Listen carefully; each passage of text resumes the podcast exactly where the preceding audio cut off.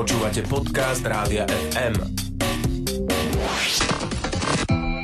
Tech FM. Budúcnosť je dnes. Pekné štvrtkové popoludne, tak ako každý štvrtok po 15. želáme Tomášovi Prokopčákovi z Osme. Vitaj. Ahoj. Ahoj Tomáš, dnes si priniesol jednu z tém o mese, že by ho mohli nahradiť baktérie. Tak povedz nám na začiatok, že s čím máme pri potravinových doplnkoch problém. S tým, že no, chutia nie je úplne najlepšie a s tým, ako ich získavame. Pretože ak sa teda raz rozhodneme nahradiť meso inými alternatívami, napríklad niečím, čo buď dopestujeme, alebo bude to založené na nejakej rastlinnej báze, tak potrebujeme jednak to, aby to chutilo dobre, aby teda ľudia si chceli vyberať túto zdravšiu a ekologickejšiu alternatívu, ale teda samozrejme to potrebujeme aj dopestovávať obrovských masách, obrovských objemoch.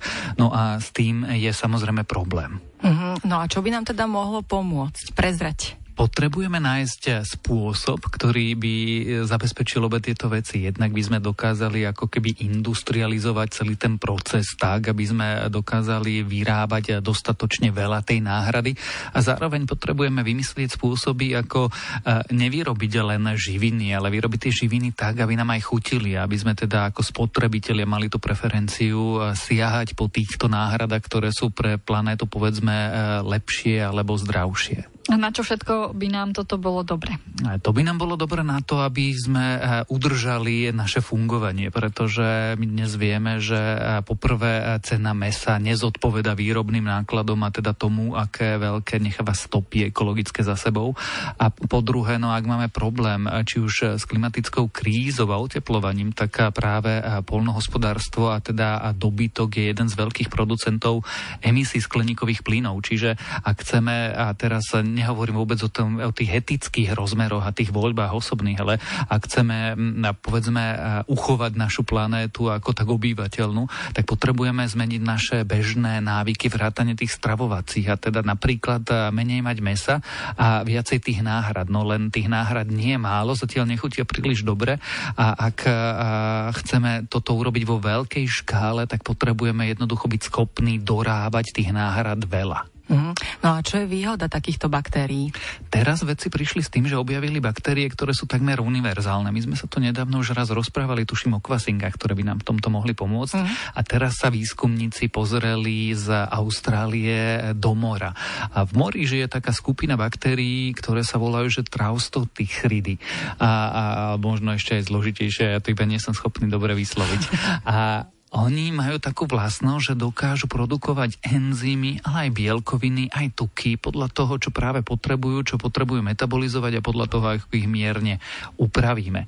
No a keďže my máme problémy aj s tým, ako získať tú masu, teda bielkoviny a tuky a vyrobiť nejakú masu, ktorú by sme potom mohli konzumovať a mali nejakú nutričnú hodnotu, ale máme problém aj s tým, že keď už máme túto masu, tak ju chceme nejak ochutiť, tak práve tieto baktérie, a oni sú tu technicky veľké príbuzné alebo veľmi príbuzné riasa, sam, aby mohli nám pomôcť v tom, že oni by fungovali ako farmy. Že by sme jednoducho tieto baktérie nechali e, žiť, baktériovať, metabolizovať to, čo by bežne robili. No ale výsledkom tohto ich metabolizmu by boli práve látky, ktoré môžeme použiť na takejto masovej škále. Tomáš, a mohlo by toto zmeniť potravinový reťazec? To je ten cieľ. Zatiaľ samozrejme výskumníci sú iba v, vo fáze základného výskumu, čiže ukázali, že toto by sa dalo robiť a že toto by sa dalo naškálovať. Teda keby sa rozhodli ľudia vykročiť od Petriho misiek do skutočných fabrík na baktérie, tak sa to dá urobiť. No a potom by sa samozrejme dal nahradiť ten potravinový reťazec, lebo niekde by sa dorobila tá masa, dali by sa dokopy presne tie základné nutričné látky, ktoré potrebujeme, tuky, bielkoviny, minerálne látky a všetko to ďalšie. Inde by sa zase dopestovali tie ochucovadla a všetko by to bolo biologické, ekologické a založené na a jednoducho neživočíšnom pôvode v tom zmysle, ako vnímame dobytok. No a toto by sa všetko dalo naškalovať, postaviť, e, zjednodušiť a na základe toho urobiť celý ten potravinový reťazec. Uh-huh. Ak chceme svet bez mesa nahradiť, by ho mohli baktérie z mora. O tom sme sa rozprávali v TFM do tejto chvíle. A o malý moment budeme pokračovať ďalšou témou. O 1,5 stupňa sa malo otepliť do konca storočia, ale zrejme sa tak stane už v priebehu, a teraz pozor, 5 rokov. Zostaňte s nami, dozviete sa viac.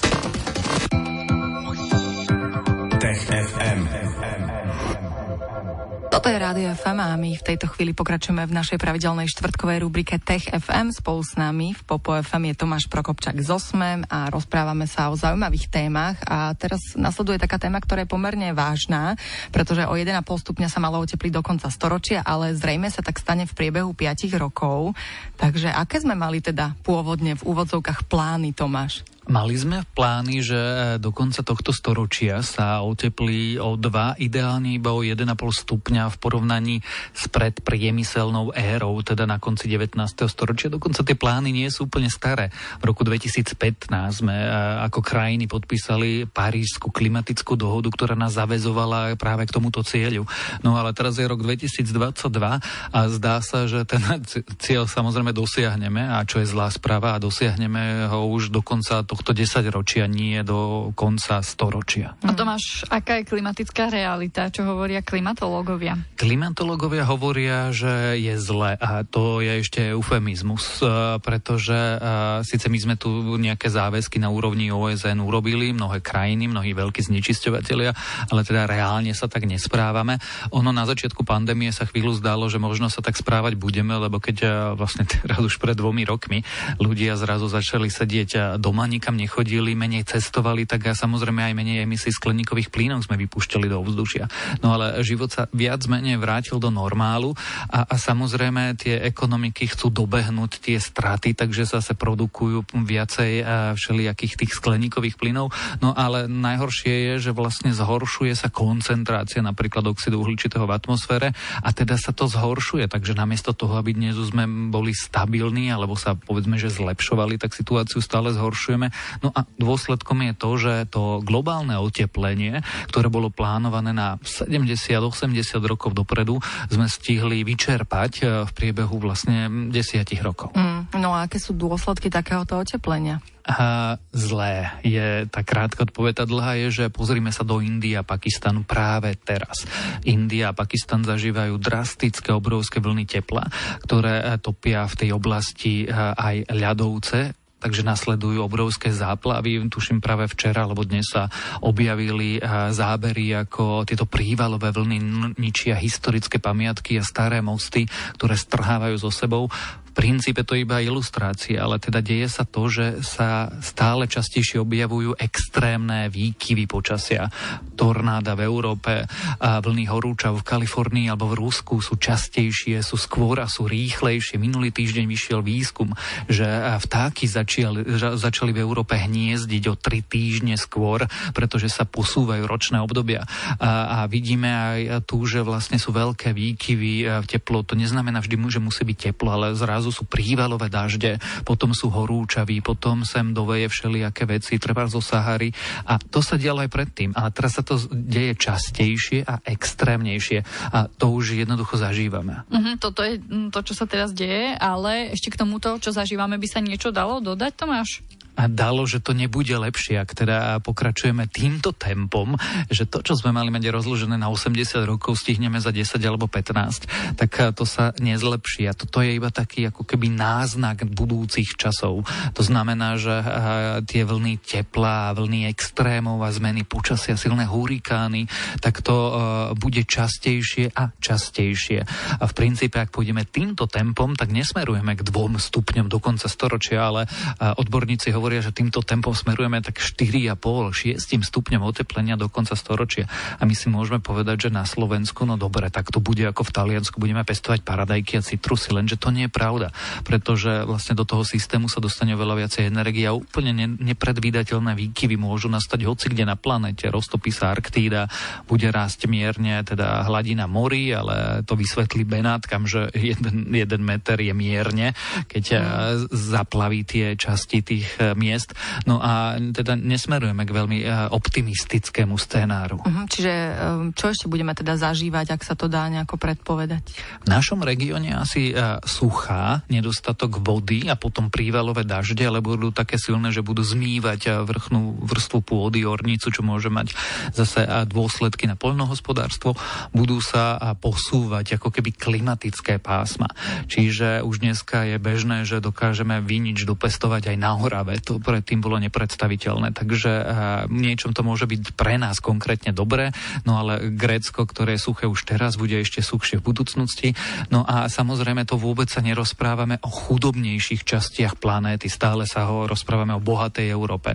Ale teraz, keď v Afrike, kde je veľký tlak na ľudí už teraz, bude ešte oveľa horšie, tak pravdepodobne zažijeme veľmi silnú klimatickú migráciu, čo bude ďalší tlak a, a napätie vo svete a, a tak ďalej. Čiže bude planéta, povedzme, že nepredvídateľná. No a poslednú vec, čo chceš mať, je nepredvídateľnú planétu.